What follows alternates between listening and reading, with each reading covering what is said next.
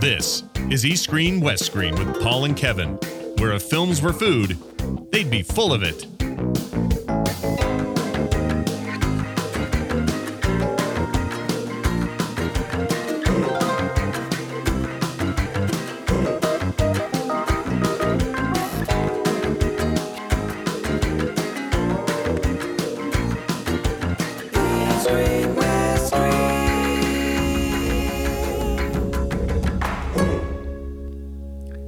Hello, and welcome to East Screen. This is the show where we talk about film from Hong Kong, China, and other parts of Asia. I'm your host, Paul Fox, and joining me once again from his news desk at the top of the Lion Rock is Mr. Kevin Ma. Hello, everybody. We're back. Hi, Paul. Kevin. How you doing? Good, good. How about you, Paul? All right. It's uh, been a while. Been a while since we have been on a podcast recording together. Yeah, I'm happy we finally uh, resolved our differences and stopped the feud Yes. that, that never existed. the the the, the long established uh, bitter bitter social media feud that uh, usurped online media for a year and a half. Yeah, maybe, maybe now the Beatles will also get back together. Hey, that could happen, you know, the zo- Zombeatles or something like that, right? Um, so yes, this is a new show that we're starting off. Um, it's going to seem a little bare bones at first because uh, uh, as a producer, I sort of have to get back into the groove and and uh, relearn a couple things. Uh, there's been, I think, two OSs out since uh, I recorded a podcast last. Some of the software that I've used has changed, but hopefully all of that will go unnoticed by our listeners out there.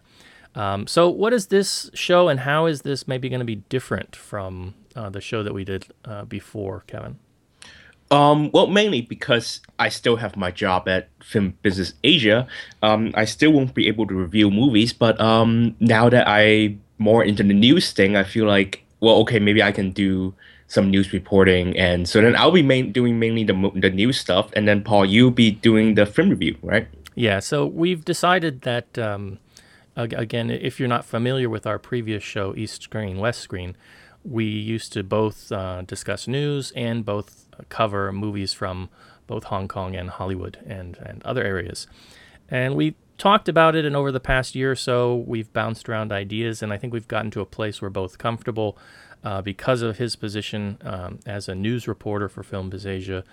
Um, Kevin, you know, wants to be very uh, what's what's the proper term I'm looking for? Uh, Cautious, cautious, sensitive. You know, uh, he doesn't want to step on any toes with people he might be, you know, possibly interviewing in the future. Um, so, in order to maintain that sort of sort of journalistic integrity, uh, you know, he doesn't want to be able to.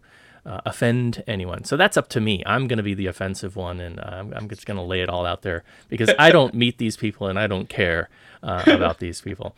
Uh, no, I'm kidding. But um, yeah, so we thought that we'll let Kevin handle the news side of things, and I will go ahead with an Asian film, usually a Hong Kong film review because we are based in Hong Kong, and that's sort of where our central passion lies. But we'll extend out to, of course, China and the occasional Asian film. So basically, we've trim, trimmed down uh, from the old West Screen side of things. The I may I imagine the occasional, uh, you know, discussion of, of of things might pop up as they. Uh, steamroll over us. Like, you know, it's a big year for, of course, things like Avengers 2 and Star Wars and stuff like that. But primarily, the focus is going to be on one film per episode, uh, one Asian film or Hong Kong film per episode, and whatever news uh, is currently happening uh, in the realm of Asian film. And hopefully, the episodes will be a little bit shorter. Sometimes we used to run upwards of an hour and a half to two hours long, but we do hope to have the occasional guest on um, to give their thoughts. So it won't be my sort of lone voice in the wilderness, um, giving you, you know, my ramblings about whatever the current film of the week is. So yeah, I think that's uh, going to be the format that we're going to go with. If you like that, uh, if you like what you're hearing, uh, do drop us a line. Uh, you can always hit us up at the site, which is over at uh, Concast.com. And of course, we're going to be on various social media. Um, we'll put all that stuff out there at the end of the show. All right, Kevin. So, are you ready to uh, dive headlong into this? Yeah, let's let's do some podcasting, man. All right. First up, Kevin with the news.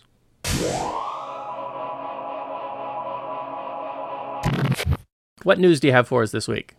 All right, we got well. It's it's our first show back, so I figured we'll take it easy and not do anything, you know, too heavy and uh, nothing nothing too much specific to this week. So I mean, it's the, it's the start of a new year, and um, we should talk about what kind of movies we're looking forward to this year. Um, both Western and East, uh, East, uh, mostly Hong Kong, of course. But then I'm sure your most anticipated film of the year, Paul, is the live ad- live action adaptation of Fifty Shades of Grey. Ah, yeah, yeah. Fifty Come on, Shades right? of Grey. uh, Of course, what? yeah, Oh, yeah. It's Who uh, cares about Star Wars? Nah, nah, we nah. don't need. We, we don't need. It's, They've already done six of those. You don't Yeah. need another. Yeah. It's uh, it's it's just the top of my list. I'm a quiver with anticipation for that film. I, I can't tell you. Um, but no, seriously, um, some of them, well, of course, uh, uh, West Screen as geeks that we are, of course, we're looking forward to movies like you know Avengers and and Star Wars and I don't know what else is there, Paul. Uh, well, I you know I had a discussion with some uh, movie friends online uh, in sort of a. a a geek community and uh, people were talking about like you know most anticipated film and of course you know avengers was there um, uh, star wars is there but i gotta be honest uh, the film that i'm most looking forward to from hollywood this year and people are gonna laugh but it's kung fu panda 3 is that this year? yeah it's it's uh, at le- if they don't push back i think it's slated for november december release So- Wow.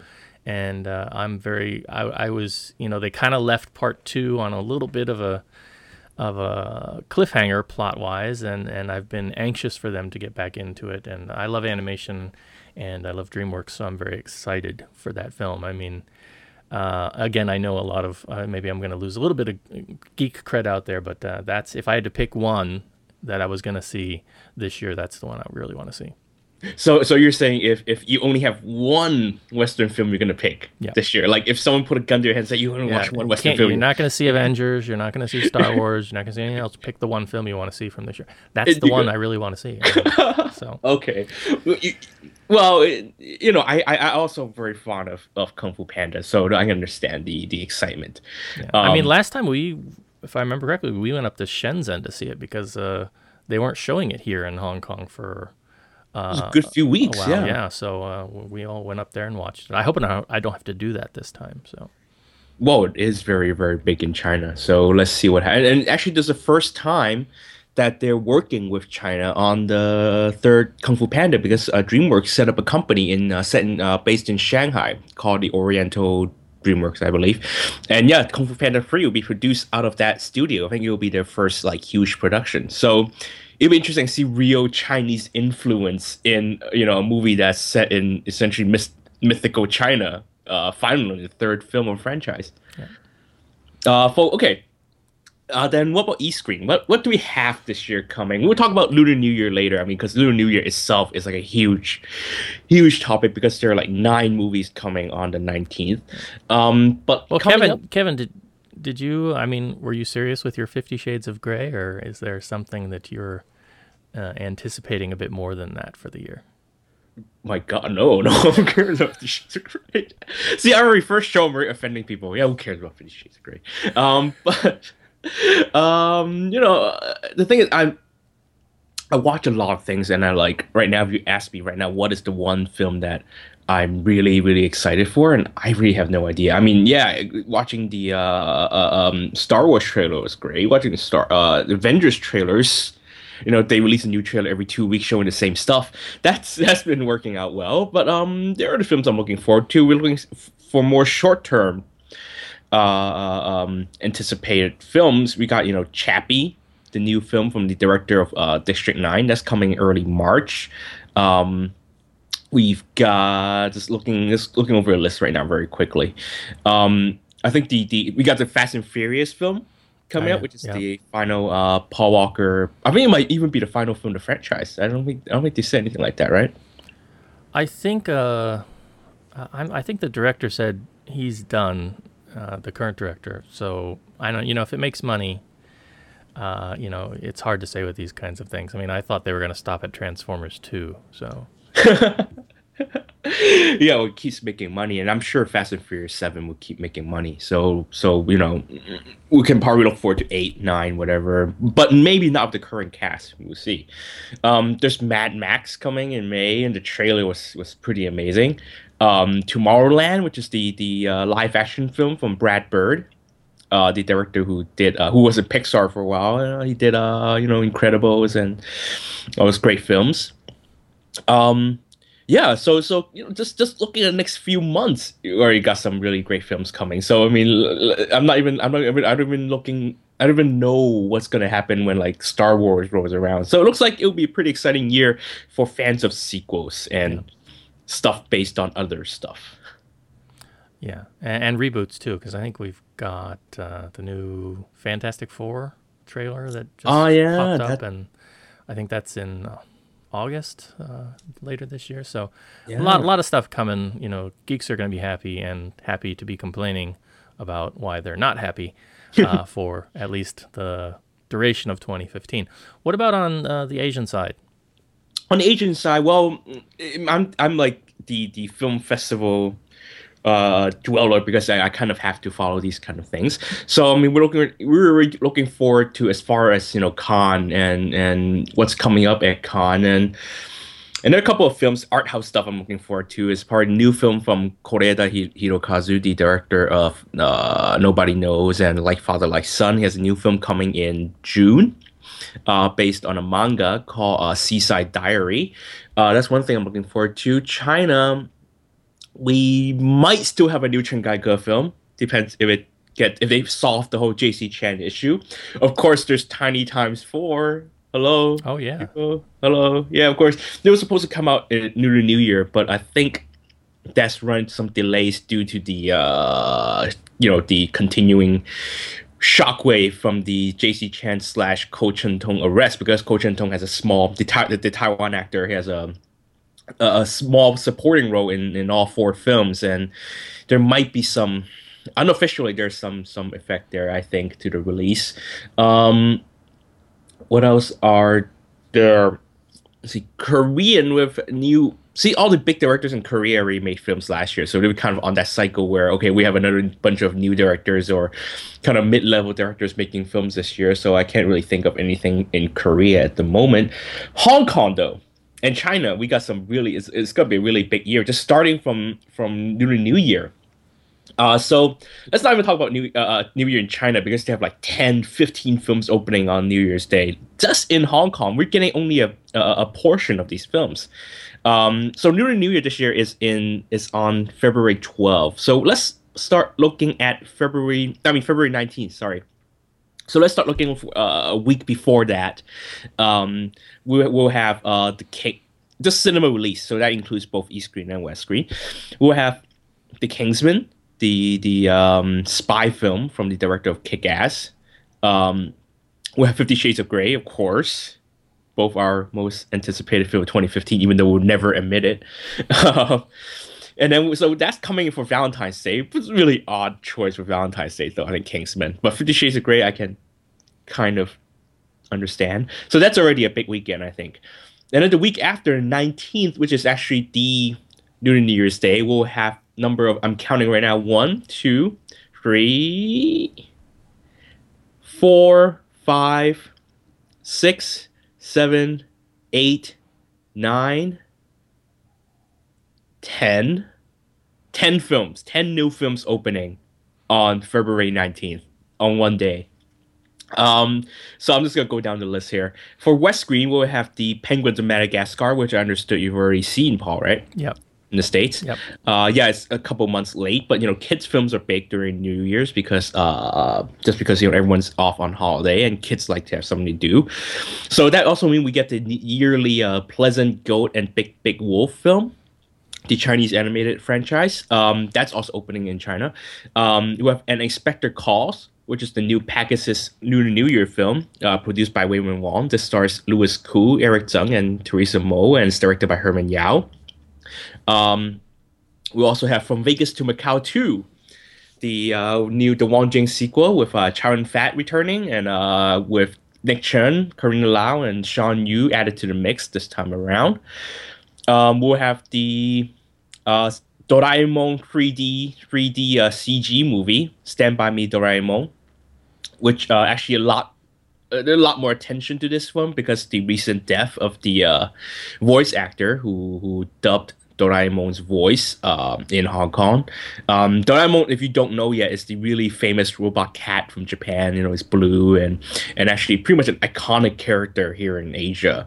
Um, we, we should, and I think Paul, you, you ought to know who Doraemon is, right? Yeah, of course. Yeah, of course. So so that's that's I think that has a chance to be the front running film of, of, of New New Year.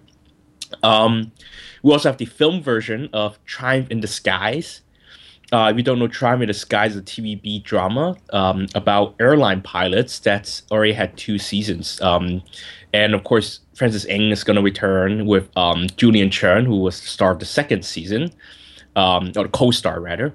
And this time we'll have Louis Koo and and, and Sammy Ch- uh, Sammy Chang. Oh god, I just forgot Sammy's name. God, it's too early. it's like early onset Hel- Alzheimer's. I don't know what's going on. Um, um, yeah, so so those two and and, and this time uh, Wilson Yip is back to directing. Uh, he'll be co-directing with Matt Chow, but Matt Chow also has another film. Uh, he's directing Twelve Golden Ducks, which is the sort of a companion to last year's Golden Chickens. Um, once again, Sandra Ng is going to be starring, but she's going to be in a in a man suit, a male bodysuit with abs. um, it already sounds kind of nuts, but yeah, and then there'll be a lot of uh, um, uh, cameos by you know male actors. Like of course you got Louis Koo and Nic Tse is gonna be in it, and um, the the new trailer reviews a ton of cameos. And I think I'll, I'll throw a, a, link to Paul later so he can throw it on um on the website. Um, yeah, those that's what we got this coming this month. So I think it's gonna be a pretty interesting New New Year the movies, right, Paul? Yeah, it looks like it's gonna uh, be packed. I don't know how I'm gonna get out to see uh, everything, but uh, we're talking about most anticipated films, uh, at least for the near future. For for this bunch, um, I've got to go with Triumph in the Skies. Really? Uh, yeah, because I'm a big fan of both the series. Although I'm uh, I'm a little bit hesitant because I, I have a feeling that I'm going to be disappointed with the writing um, because if, if, for people who followed the series, they know that the second series um, ended up with uh, Francis Ng's character uh, in a very particular place uh, in his life romantically, and now. Um, to, to, to, try and not spoil it too much, but because a certain actress is not listed in the cast, um, it seems like that that entire thing, which was the basis pretty much for much of the second season, uh, has been thrown under the bus. So I'm. Well, you talk about the actress that Francis Ng has vowed never to work with again yeah, while the yeah. series is airing. Yeah, so. that's a that's a that's a bit of celebrity gossip that we don't want to get too much into, perhaps on the first episode. But um, needless to say, that I'm a little bit worried about how they're going to handle uh, continuity and those things. Um, um, I haven't. I mean, uh, I haven't seen. Um, I've seen the trailer, but I, I it's not clear to me um, who the you know if if the romantic connections are um, you know if it's going to be like a love triangle between Francis and Sammy, Louis Koo, and or uh, Julian. Uh, and but I'm I'm curious to see what happens. But I, I, love the series, and so I'm I'm curious to see how it does on the screen. And um, I it, it was I think part of it was the nostalgia because in the trailer they play the Eason song from which was the theme song from the original series. They didn't use that in the, in the second season. Um, Which had, prompted a lot of complaining actually from, from fans here locally. Really, really, I'm, yeah. I'm surprised about they that. They really hated the. Uh, oh my god, here we go! I'm going to piss off someone now. No, the George they they really hated the, the second season theme song so much that it was like huge. Um, it went the complaint went viral. Hmm. So so I mean TVB and, and Media Asia, all the producers, they sort of went like, hey, if we're gonna make a movie, we we need to buy the rights back to that original song so people stop complaining. Yeah. So that was a huge part of the show apparently apparently. Yeah, well, I mean, it's a good move, but um, I, again, I, am curious to see what because uh, the, the second season kind of did this too. They there were there were some characters that were very vital uh, and relationships in the first season that you know they didn't get hired back for the second season that just kind of got no mention whatsoever, and they just kind of plowed forward. I'm a little bit afraid they're going to do that uh, that this time too. Um, but yeah, we'll we'll just have to uh, have to wait and and see. But that's uh, that's one I'm really looking forward to. I know there's also we've got a Chow Yun Fat movie. I'm kind of excited to see that, but I know there's a lot of dislike for the first film from last year. Um, so you know we'll have to see. Is this more of the same, or or or does it go in a slightly different direction? I mean, um, Chow Yun Fat and Carina Lau, two pretty big heavy hitters. Uh, I'm I'm excited to see them doing a Hong Kong movie together. And according to the trailer, lots of lots of lots of explosions. Yeah. And uh, and a child have two guns again. Um, so clear. I, I hope that they have a lot of fun making these movies, and I hope that it that that fun will be will be carried uh, over to the audience. Um, it, uh, let's think about looking further. Um, Hong Kong directors, of course, there's always a new Patrick Kong film coming. I mean, there's at least two in the making this year. Um, I'm trying to think of what else are coming. I mean, Match Matt Chow already has two movies coming this month, and I think there might be a few more. Um, the Hong Kong International Film Festival in April might have a few films um, uh, being shown to us. Um, a huge possibility um, of a new new Pang Ho-cheung produced film, if if not star, uh, if not directing. Um, coming this year because he's already finished uh, recently finished a the directorial debut of his uh, cinematographer Kenny Kwan. Um, they shot in Hawaii. Uh, I think that recently finished production or now is post production, so we may see that this year. Uh, on the China side, we have a new film from the director of Painted Skin Resurrection. Uh, it's a adventure, like one of those tomb raiding adventure kind of thing that's coming in in December. Is that not related to the Painted Skin series, or no? No, it's a new. It's actually based on a very. Fa- it's called The Ghouls, and it's uh, based on an eight book uh, series about like these these uh two archaeologists or adventurers who are like cursed and they have to undo uh, their spell by traveling to different relic sites and and, and apparently um the company that's producing that series only bought the second half of the series so it's gonna be interesting how they pull off a new franchise with the rights to only the second half of a book series. Mm. But yeah, the ghoul that's I think it's starring Huang Bo and uh, Chen Kun. Uh, and also, is it Angelababy or Maggie? Q? Um, I think Angelababy is also in it. But yeah, uh, they just finished. I think they wrapped the shooting during post production for the rest of the year. That's coming December. So that's I think that's about as far as we can look, right, in terms yeah. of this year so yeah, um, hopefully another exciting year of movie going coming up in 2015. All right. Well, what uh, what else is on the news front? Uh, anything from uh, outside of Hong Kong we should look for? Yes, um, something more specific this week, and sadly something a little more tragic. Um, Martin Scorsese is in Taiwan right now, Taipei, uh, getting ready to shoot um, the adaptation of novel, a novel called Silence. I think uh, it's quite a well-known book, um, and Scorsese's been waiting to make it for like two decades now. But the film is finally ready to go, and the set was built, and uh, the stars were arriving in Taiwan already. But sadly, on Thursday morning, there was an accident on the set, uh, apparently some construction workers were reinforcing a building that was deemed um, unsafe by structural engineers, uh, and unfortunately, the building collapsed during that that work, and it killed uh, one worker and injured two. So the accident has sort of set back the the beginning of filming. Um, not indefinitely though, because I think the shoot the stars have arrived and and they are getting ready to shoot. Um, so good news is yes, Scorsese's filming a, a film in Taiwan. Um, it was apparently um, encouraged to do so by Ang Lee, who shot the life, much of the life of Pi in Taichung. Um, Scorsese shooting in a studio in Taipei that was um, also used by Hou Hsiao-hsien for his film. But the bad news is, yes, it started. It's already started off on a um, very uh, unfortunate note.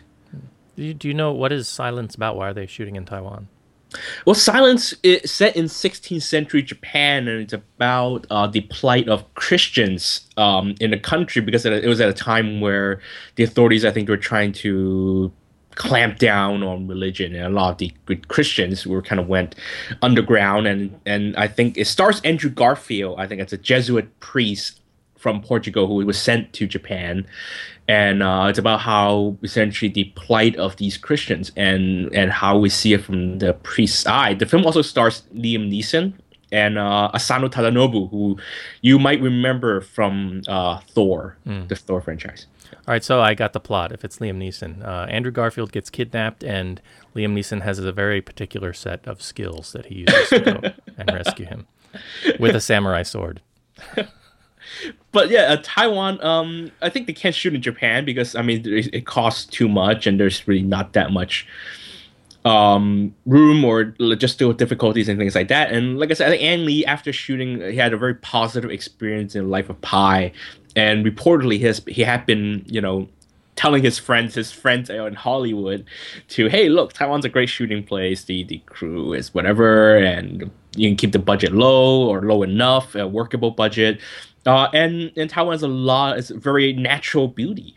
Um, and the fact that this entire studio, which is the uh, it's called the Chinese Movie and Culture Center, which was the Central Motion Pictures studio up to the 80s and then it closed down, but they still lend lend it out once in a while to film shoots. Like I said, uh, Hou Hsiao-hsien's film was shooting on that studio. Um, so so I think there were a lot logistically. It, it just gave a lot of advantage for Scorsese to shoot in Taiwan. And uh, remember uh, last year, Luc Besson also shot much of Lucy in Taiwan as well. All right, well, something to look forward to, um, and hopefully they can continue the production without any more uh, tragedies such as the one that happened. So, uh, on a lighter note, on our final bit of news, uh, what do you have for us? Well, this is probably the biggest news ever to hit the uh, East Screen, West Screen world. Mr. Michael Wong, our favorite thespian here in Hong Kong, who only speaks English and very bad Cantonese, um, is now a singer. He has signed with Sun Entertainment, um, I believe, to release an album or at least a a, a, a, a, a contract as a singer, and he has released his first single called "Airways of Love." Um, Paul, have you had a chance to listen to this song? I have, uh, and I can't say any more than that. Uh, I will try to try to put a uh, a short clip for listeners out there who uh, uh, who, who might be listening to this and ha- don't have the opportunity to rush to YouTube uh, to listen. But when I tell you to rush to YouTube to listen, you must do so um, because he sings in English, but there are subtitles. So Yes. yeah, you can uh, follow along and you can sing along and you can make this your favorite piece of karaoke if you so desire. Yes, the best part is that this song is uh, well. Let me go down the list here. It is it is uh, composed, uh, pro- uh, arranged, and produced by uh, Calvin Avon. I have no idea who he is, but the best part is lyrics is by Mr. Michael Wong himself. Yeah, and it shows. And, and if I may, if I may, I'm gonna recite a few of the lines. oh, you got to uh, sing. Come on. no, I'm not gonna say. I'm just gonna recite a few of the lines. Okay. Can I take this moment to express this feeling? Cause you got that warm place I've never been in. Bring me to your place and open up your space. Moving round till face to face. Can I take this moment to express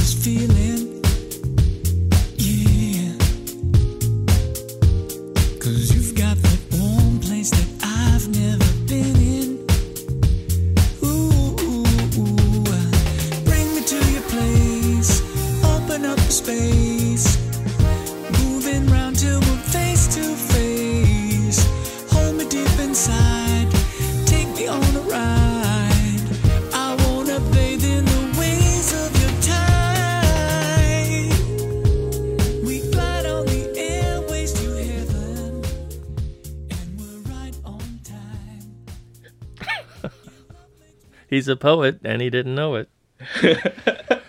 oh my Oh, gosh. First show, Paul.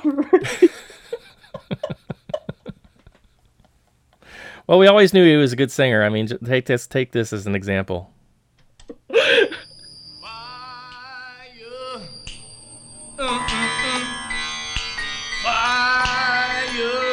uh.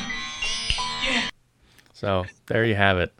Um, I mean, I know he, I know he's always been into music. Um, he's he's plays the saxophone. Yeah. Uh, he, had and a, he- he had a jazz album. Yeah, he had a jazz album, but uh, I just after looking at the video, I don't know if. Uh, I mean, He always fall back on lyrics. I guess he's surrounded by yes men, or he just has no filter because at what point do you just hear yourself singing these lyrics and and and and hear your voice and go, yeah, yeah, I can do this, you know? Um, but no, you know, I think I think he he's at an age where you know I I think he can pretty much do kind of like well it's it's time to pursue his interests and and I think you know it's fine you know if Michael Wong wants to pursue an interest as a singer I you know, go for it we Hong Kong has a lot of singers actors singers who possibly shouldn't be singers I'm not going to name any names and um and some people who possibly shouldn't be actors or singers or helicopter pilots, but they do so anyway, and we love them for it. so so you I, I and you know I I think as long as he enjoys it and you know at this age if you're not doing something you enjoy why not? Then then what's the point of living? So yeah um It's you can buy you can you can sort of uh, uh participate in Michael Wong's dream by buying the single on iTunes or watching the video on YouTube which only currently has um 17,000 views which is much much lower than I expected. Yeah, well, word of mouth will get out from the show, and it'll take off. yeah, so uh, uh, you know, more power to him. Uh, you know, I, I guess he's uh, he's living the dream, as they say. Uh, but we'll have uh, a, a, any other relevant Michael Wong news that comes up in the future. Uh, we'll be sure to uh, let you all know. Now, uh, did you did you say already? This is an this is just a single, or is this a whole album he's doing? This is single so far, but he did mention uh, in the making of. Yes, I did watch the making of. Um, that that he signed a contract as a singer, so I assume there will be a, a an, an album coming, and surely we'll be posting links to every possible e- retailer selling this album. And hell, I will buy five copies of it and give it away myself when it comes out. Right? Yeah, excellent. Maybe we'll have a contest here That's right. Michael Wong albums. Uh, so you know, pay attention, folks, and uh, you never know some some good uh, good tunes might be headed your way in the near future. Sh- shall I read a couple more lines? But no, I'm not gonna do that. Wait, we'll have to get you to do a full reading, uh, uh, maybe on the next episode. the entire album when it comes out. It'd be like, be like slam You- you- poetry you, episode. you, you, can be like Shatner, right? You can just uh, I want to wave. Oh wait, ride in the waves of your tide. oh, okay. All right. I think it's time to move on, shall we? Yes.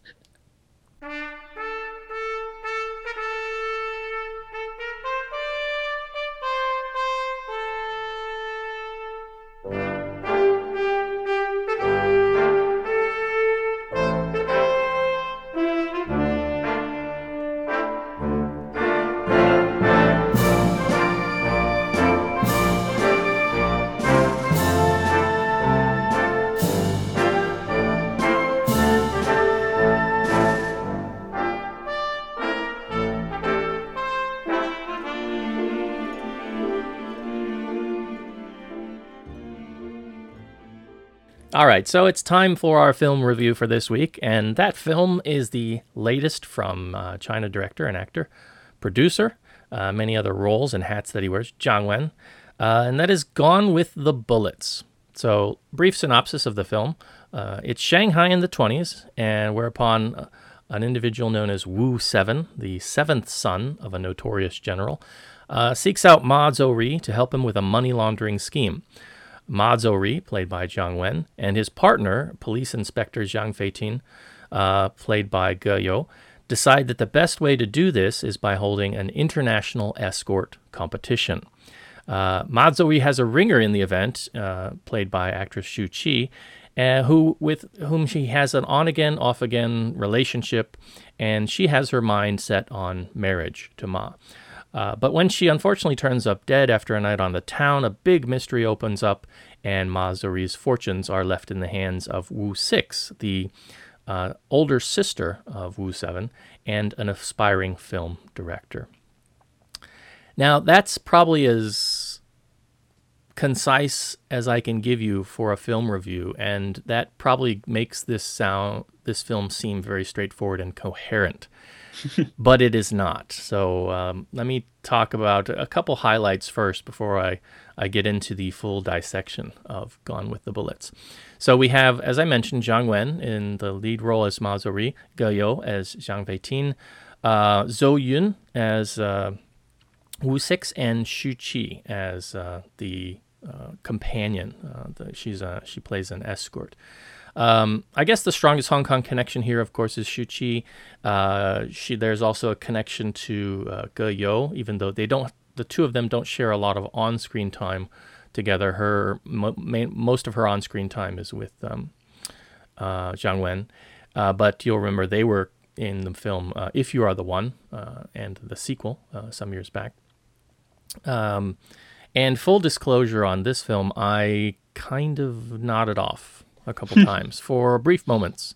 Uh, but it's a long film, two hours, 20 minutes, and um, it's not uh, it's not a narratively cohesive piece of filmmaking. I would say um, the film features quite a few set pieces, and I liked many of the set pieces. It it comes across as uh, quite vaudevillian at times. Um, the, the first hour is kind of working to set up the second hour. So the first hour is all about this scheme that they're doing, and it's got some very big production numbers going on, um, very lavish production. Uh, I, I, mentioned uh, after the film, I was somewhat reminded of The Great Gatsby, um, the the you know the recent uh, Leonardo DiCaprio production.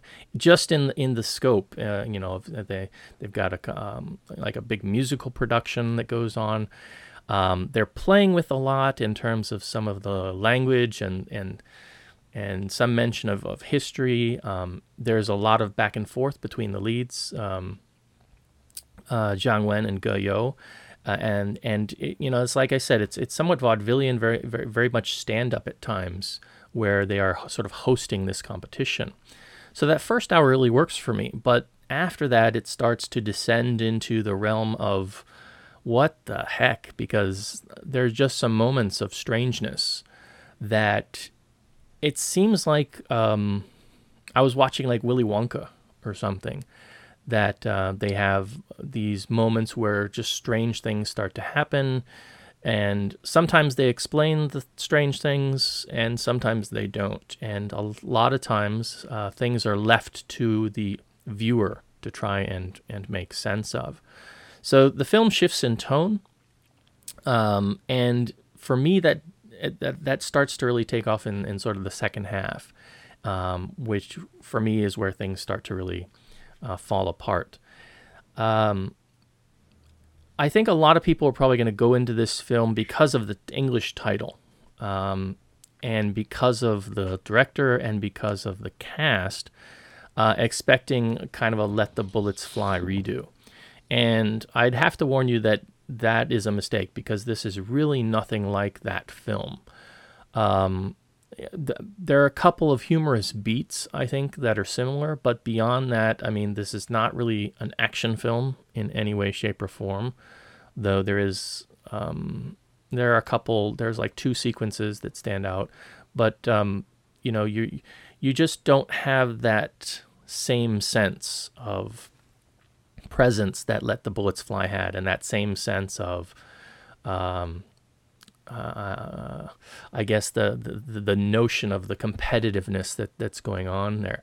Here, what we what we're given is we're given um, kind of a mystery, um, and you're not really sure, even by the end, I would say, as to um, the nature of that mystery. So I don't want to throw out too much to, to sort of spoil it for those planning to see it, but uh, it's apparently, it, it, as I had some discussion, and maybe Kevin can can clarify me on this point. This is based on a real case, um, and and so basically, what happens is that once Ma fortunes um, kind of shift, and he's thought to be a murderer, um, people start thinking about what they're going to do with him, and he's kind of on the run.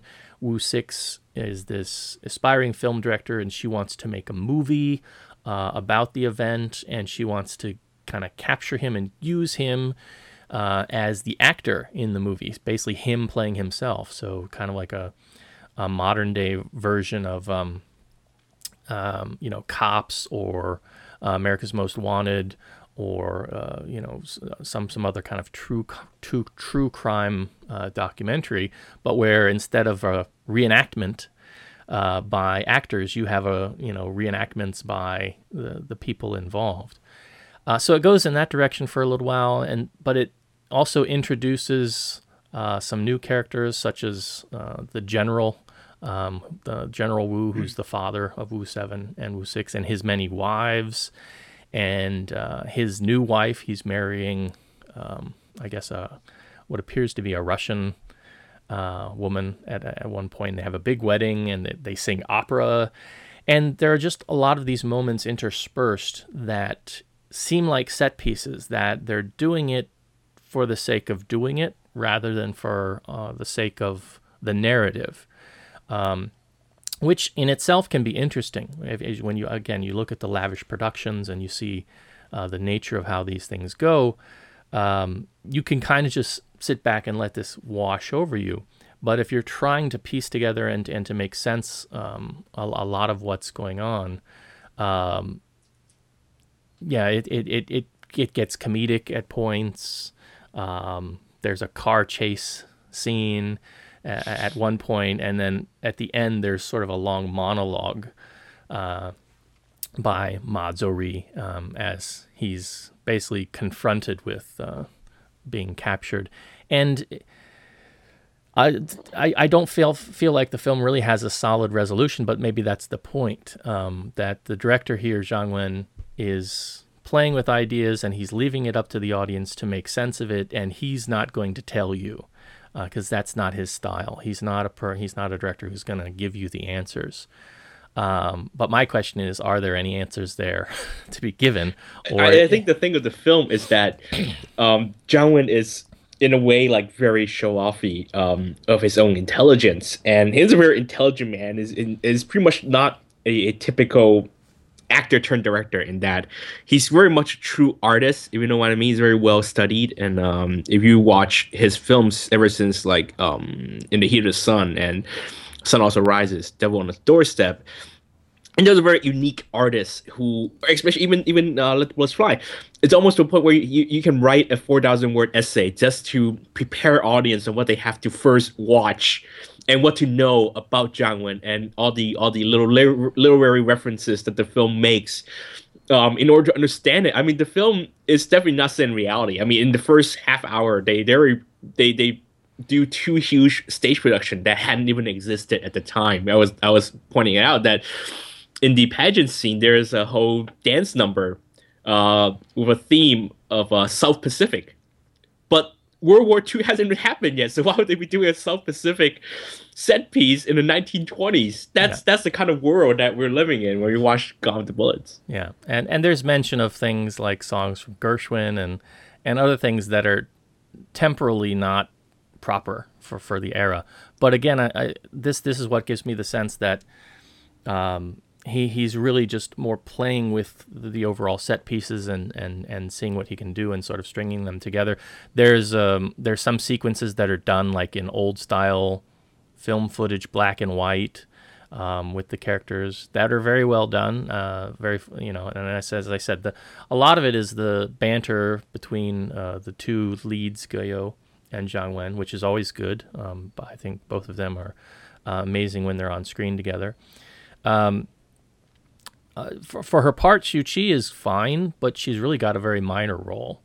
Um, she's not in um, the film a lot, but uh, when she is there, of course, she has a presence. My big problem is they dubbed her, um, which led me to ask the question. This is a film in Mandarin, in Putonghua. She speaks Putonghua, and they dubbed her, which I thought, uh, you know, we've talked about this before. I always think that's an insult to actors um, because you're asking them to come in and do a role, and then you're getting another actor to do the voice, meaning that they're not doing it well enough or they're not doing what you want in terms of the vocal performance. Um, and I know that Shu Qi's a big draw, but re- I mean, they if they wanted an actress who could do a certain kind of accent and Shu Qi could, why not just get a young, attractive access actress who could do that role and you know give her a break? Well, to be fair, a lot of these issues come up in post production. Like I think even up to the trailers, we had we heard Shu Qi's voice, and there's a possibility that Jiang Wen was asked to dub her with someone that's more uh, authentic voice. So it actually it was dubbed by um, an anchor at CCTV in China that already sounded somewhat similar to Shu Qi, but you know Shu Qi has a very distinctive voice. So in the end, yeah, everyone could tell that look, they do she's dubbed. Yeah. Um, yeah, but uh, as I as I said, um, uh, this is a film that is is does have a historical connection. So Kevin, you have a bit of insight on that historical aspect. Yes. Uh, well, the obviously the, the film itself isn't really uh, uh, uh, um, It's not Complete. it's not a true story in a sense. yeah, it's not complete true story in a sense, but the very uh, basics of the case um, is actually the source of um, or the original material that served as a basis of China's very first feature film. Um, and it's about the just like in the film, it's about a notorious murder and a murder that was so in, in 1920 Shanghai, and the, and it was a beauty pageant winner or something like that, or beauty queen or something like that, and it was so notorious that that they made films about it, and it became the the subject of the very first feature film made in China. So even in a way, Jiang Wen is referring to the history of filmmaking and the state of filmmaking just by covering this case, which is why I said you have to really, really read about 4,000, 5,000 words about what kind of references that Jiang Wen is making in this film. Like you have the Don, you have Don Quixote, and you have um, he even references his own life in one scene where it talks about where Ma Zouri talks about going to France and and meeting someone and because he married uh, he was married to a French woman uh, for eight years, um, so yeah, so, so you really have to know like every single reference that he's making to kind of even get to somewhere near to like what messages that he's and I'm not even talking about one message he's talking about multiple messages. He's he's covering the the sensationalism of you know criminals, um, uh, how the media sensationalize the case, and how we per- prosecute people just by what we're told, and and the the age of you know new money in China and old money, which apparently is like a ending, never ending cycle because always new people with new money uh, in society, every society, and things like that. And yeah, it's a very dense film. But yes, in first of all, yes, it really is based on this this case, which led to the first feature film made in China, which is already something to think about when we're talking about what what Jiang Wen is talking about in terms of you know filmmaking or what he's talking what what he's uh, what he has to say about filmmaking. Yeah. So, um, yeah, it, it, it and as, as I mentioned, it, it, there's a moment where it kind of breaks the fourth wall. Um, so it, it does play around with a lot of sort of cinematic conventions. Um, I- as sort of a a summary to to let people know where they kind of stand with the film, I'd say it's worth it's it's definitely a film to see. I mean, for films coming out of China, it's definitely one to, to, to go out and watch, especially if you like Jiang Wen or Ge You. I mean, they made the film for me, both of them. But at the same time, uh, I think that once it gets into that second hour, it's going to be less accessible by mainstream audiences, um, especially people who maybe are come coming off of seeing the Chow Yun Fat film, uh, Let the Bullets Fly, and thinking this is more of the same, because it's really not. So it's a good film to see, um, particularly if you just want something to look at for you know, two and a half hours, and you don't really care about trying to pick up on everything. Because I think I think that you know Kevin's point is is valid. The idea is that there's a lot going on here. Um, some of it might come across as very as almost like an in joke at times. That and and I think the main mainstream audience is probably not going to be in on a lot of the jokes, and so it might leave them scratching their head a little bit. But visually, it's very very stunning. Um, the the production numbers are great. The music is great. Uh, a lot of time and effort uh, went into that, and uh, so if you're somebody who likes you know musicals um, and those things, you'll get a lot out of that that first hour.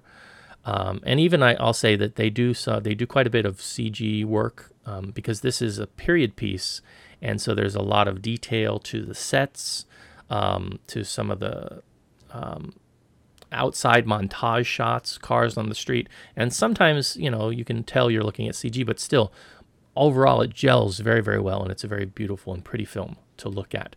Um, so there's a lot there for uh, somebody who appreciates really good art direction uh, and really good production value. So uh, I see it. Definitely go out and see it um, for the on those merits. But um, if you start scratching your head about midway through, uh, don't feel bad because I'm right there next to you. I do have to add, um, I actually seen the film twice. I saw the 3D version. It was actually shot in 3D. It's actually one of the first, one of the first uh, uh, Chinese films I think to be completely shot. Very few 3D films in Hong, uh, in China are shot nat- uh, um, what's the word natively in 3D, and this is one of them. Um, so I saw a 3D version in in China, and unfortunately, and this is a complaint that that was so wide that even uh, SARFT had to put a memo reminding theaters to up their screening quality. Um, unfortunately, the 3D print was really not up to par, even though the 3D design, I don't know if you could tell, Paul, but there were a lot of little touches of 3D. For example, the first um, introduction when we see Zhang Wen and, and Ge You coming out on the stage, uh, they have a bubble, and the bubble it, it, it, slowly comes right at the audience, and you know you have people throwing hats and, and things are thrown in the air, and uh, even the first very first shot of um of Zhang Wen's back of his head slowly coming out in three and and I think in proper 3D it looks fantastic. But of course, in current um in the China version, uh, the the DCP print had a lot of problems, uh, and th- cinemas weren't showing it properly. So um uh yeah that. If, if we do try and watch, if we are able to watch it, uh, try and watch it on a proper 3D print to see what Zhang Wen was up to visually. Um, we watched the 2D version here in Hong Kong, um, and it finally felt like the movie was in color that's how bad the 3D was. Um, but yeah, just a little note for for audience out there who who who might be watching this film somewhere, uh, maybe in Berlin or or wherever it plays uh, after this. So, do you think that they're gonna do um, uh, a 3D Blu-ray or DVD release of this? Um, well, there's no idea because we only had the 2D version here in Hong Kong, and that's the only real viable um, home video solution coming up. Um, I'm wondering if this will be if this is going to maybe lead the charge in China with, uh, you know, the the the, the 3D, 3D Blu-rays? 3D Blu-rays and 3D DVDs. Um, if if they're going to try and push that, I, I mean, because I don't know if the 3D televisions are big up there. Um, I know that when I was in the states, it's like they they're pushing those uh, pretty hard. Yeah, it's gotten to the point where essentially you just buy a TV and it has 3D function. I bought a TV, new TV last year, and it comes with a 3D function. So um, yeah, and my blue and I'm all 3D equipped, and I wasn't even even trying to be 3D equipped. It's just that all these equipment happen to have 3D enabled. So um, I I really hope that someone will release a 3D version of it. Um, China is not huge. Of course, the physical video market is not huge in China, and all the Blu-rays are drastically overpriced at this point. So I'm not sure what they will do with the home video release.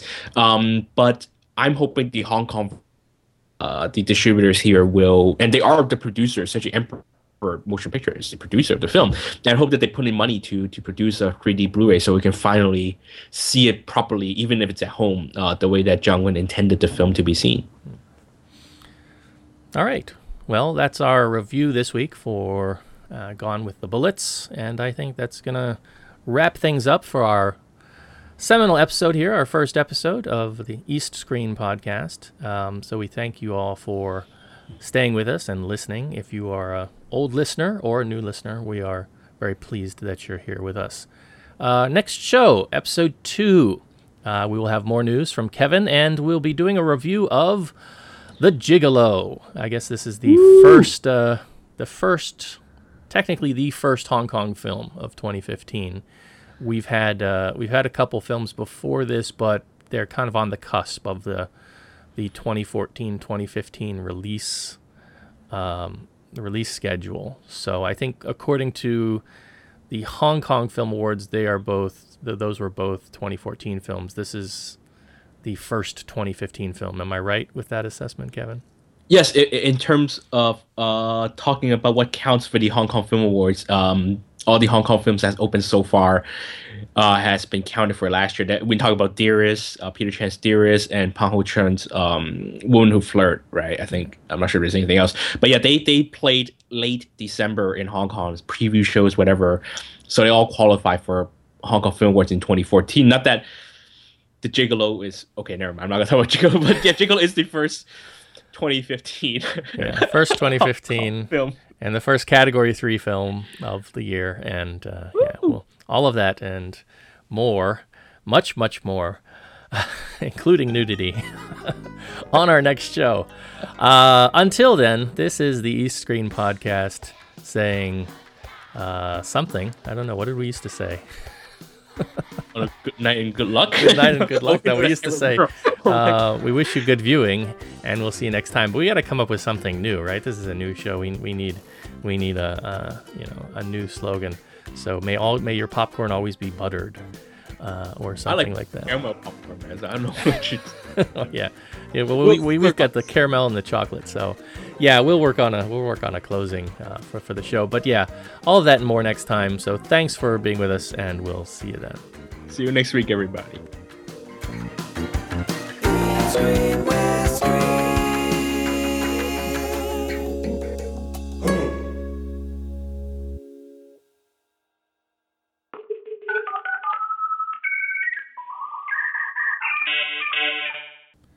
Coming up on this episode of the East Screen Podcast. Actually, I have no idea what I'm going to say there. I'm so used to the old format. Uh, all right. Let me just uh, ah, start again.